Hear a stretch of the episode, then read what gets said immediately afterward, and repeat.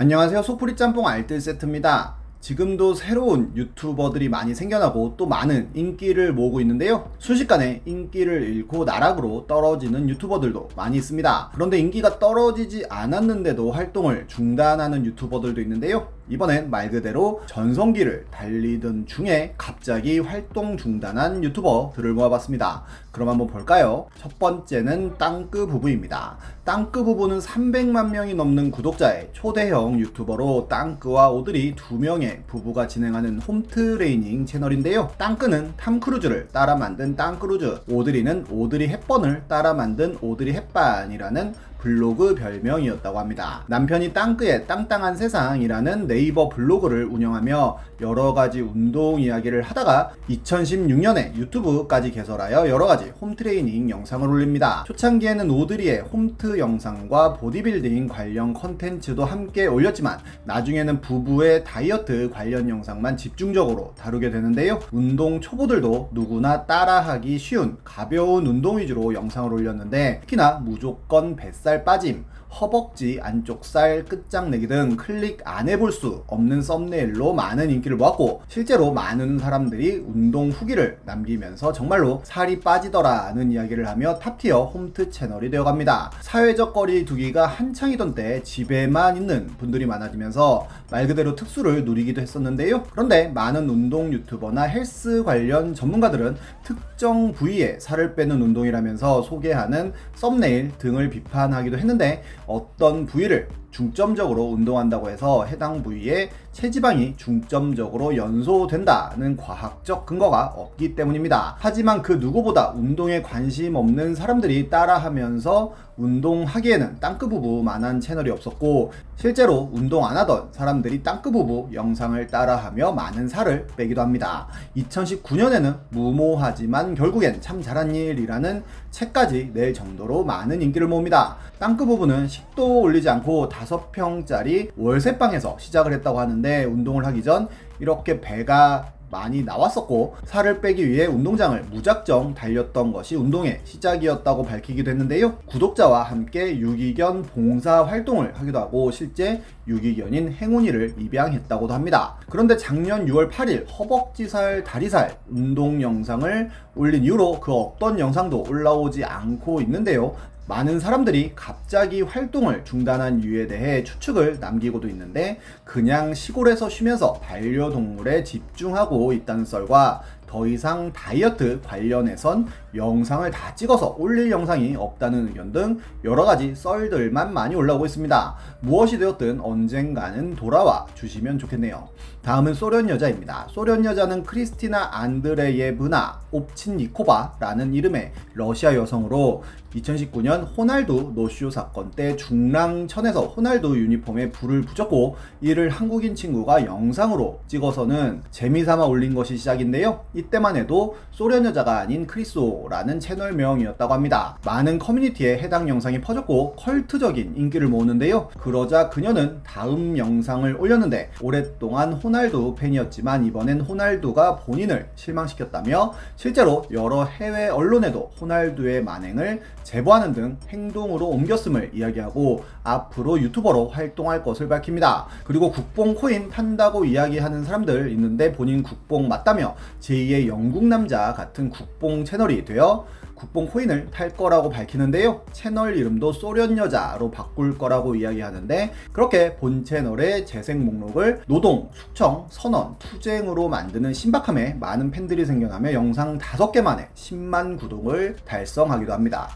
이후로 정말로 국뽕 같지만 국뽕 아닌 느낌의 노빠꾸 컨텐츠들을 올리면서 큰 인기를 모았는데, 굉장히 솔직한 모습을 많이 보여주면서 탑티어 유튜버가 되는데요, 영상이 아닌 짤로 봐야 재밌는 유튜버라는 밈이 되기도 하여 소련 여자의 짤들이 굉장히 많은 커뮤니티들을 돌아다니기도 했습니다. 마몽드에서 세럼 광고를 찍는 등 광고계에서도 관심을 받게 됩니다. 구독자들과의 소통에도 굉장히 적극적인 모습을 보여 한 재수생이 요즘 정말 살기가 싫다며 수능 못 치면 떠나려고 한다는 댓글을 남기자 소련 여자는 절제되었지만 감동적인 문구를 적으로 대댓글을 남기며 많은 화제가 되기도 했었습니다. 특히나 광기로 가득 찬 댓글 드립력은 최강으로 평가받았는데요. 컨셉이 독특한 만큼 악플도 많이 받는 유튜버로도 유명했는데 이를 솔직함으로 이겨내는 걸로도 유명했습니다. 이건 외국인이 쓸 수 있는 드립이 아니라며 한국인이 대신 써주는 대본이 있는 거 아니냐는 의심을 어마어마하게 사서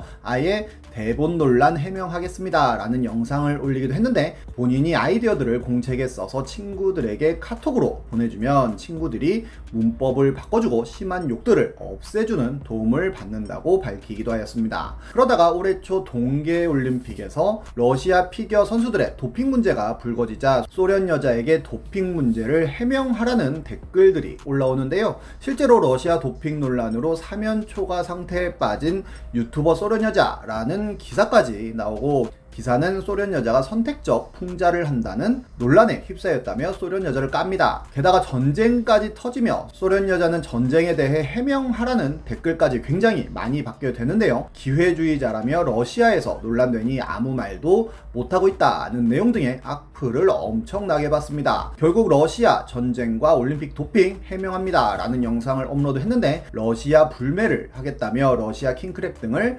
먹지 않겠다고 하더니 러시아 비디오 도 보면 안 된다며 본인 영상도 당장 끄라고 하고는 자숙 좀 하다 오겠습니다 라며 그동안 감사했습니다 라는 인사와 함께 영상을 마무리 지었는데, 정말로 그 이후로 영상을 안 올리고 있습니다. 언젠가는 돌아올 것 같지만 언제 돌아올지는 정말 모르겠네요. 다음은 논리왕 정기입니다. 논리왕 정기는 토크온에서 재치있는 말빨로 큰 인기를 모으던 유저였는데요. 정중한 듯 하지만 논리적으로 허를 찌르는 데미지를 주며 많은 사람들에게 통쾌함을 안겨주었고, 노래하는 코트가 그의 채널에 출연시키면서 더 큰 인기를 모았으며 본인 유튜브를 시작하였는데, 두 번째 영상인 반지하 브이로그는 인기 급상승 동영상 십오 위에 오르는 등 시작부터 큰 인기를 모읍니다. 서울도시과학기술고등학교의 전자통신과를 다니면서 전기과로 불렸고, 그래서 전기라고도 하는데요. 그렇게 십만여 명의 구독자를 모으며 나름 잘 나가던 유튜버의 생활을 하던 중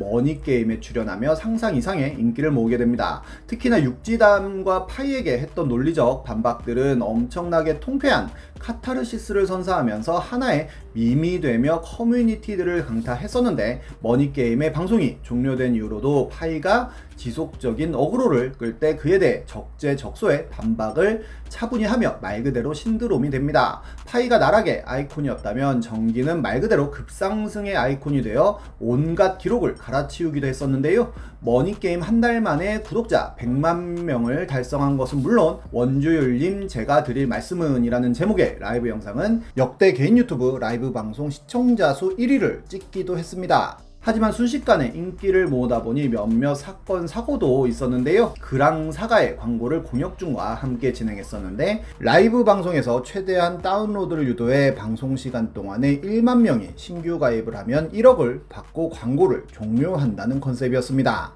하지만 게임에 대한 이해가 거의 없는 상태에서 광고를 진행했던 둘은 무리수만을 계속 던졌고, 정기는 캐릭터들의 등신대를 발로 차버리는 돌발 행동을 하였으며, 게다가 광고임에도 쿠폰 입력 후 바로 편하게 회원 탈퇴가 가능하다고 하는 등 너무 많은 실언을 남기는데요. 사람들은 광고인데 어떻게 저렇게 하느냐며 많은 비판을 하였고, 그랑사가 공식 카페에는 이 광고를 기획한 사람들에게 사과하라는 글이 올라왔으며, 아예 졸속 마케팅을 하는 그랑사가를 보이콧한다는 움직임까지 보입니다. 결국 해당 광고 영상은 삭제되었으며, 정기와 공혁주는 시청자와 광고주에게 미안하다며 사과를 하기도 하였고, 그랑사가 역시도 해당 광고에 대해 공식 사과를 하게 됩니다. 게다가 머니게임이 한창 이슈일 때는 백만 뷰는 기본에 삼백만 뷰가 넘는 어마어마한 조회수를 자랑했지만, 머니게임 이슈가 끝난 이후로 올린 영상들은 머니게임 때만큼의 조회수를 기록하지 못하였고, 구독자 숫자 역시도 지속적으로 떨어졌는데요. 작년 십이월 십오일에 일 년 뒤에 뵙겠습니다 라는 제목의 영상을 올렸는데, 딱 일 년간 수능 공부를 하여 대학에 붙겠다는 내용이었습니다. 구월에 수능에서 수학 오 등급 미만을 받지 못하면 삭발하겠다는 공약을 지키겠다며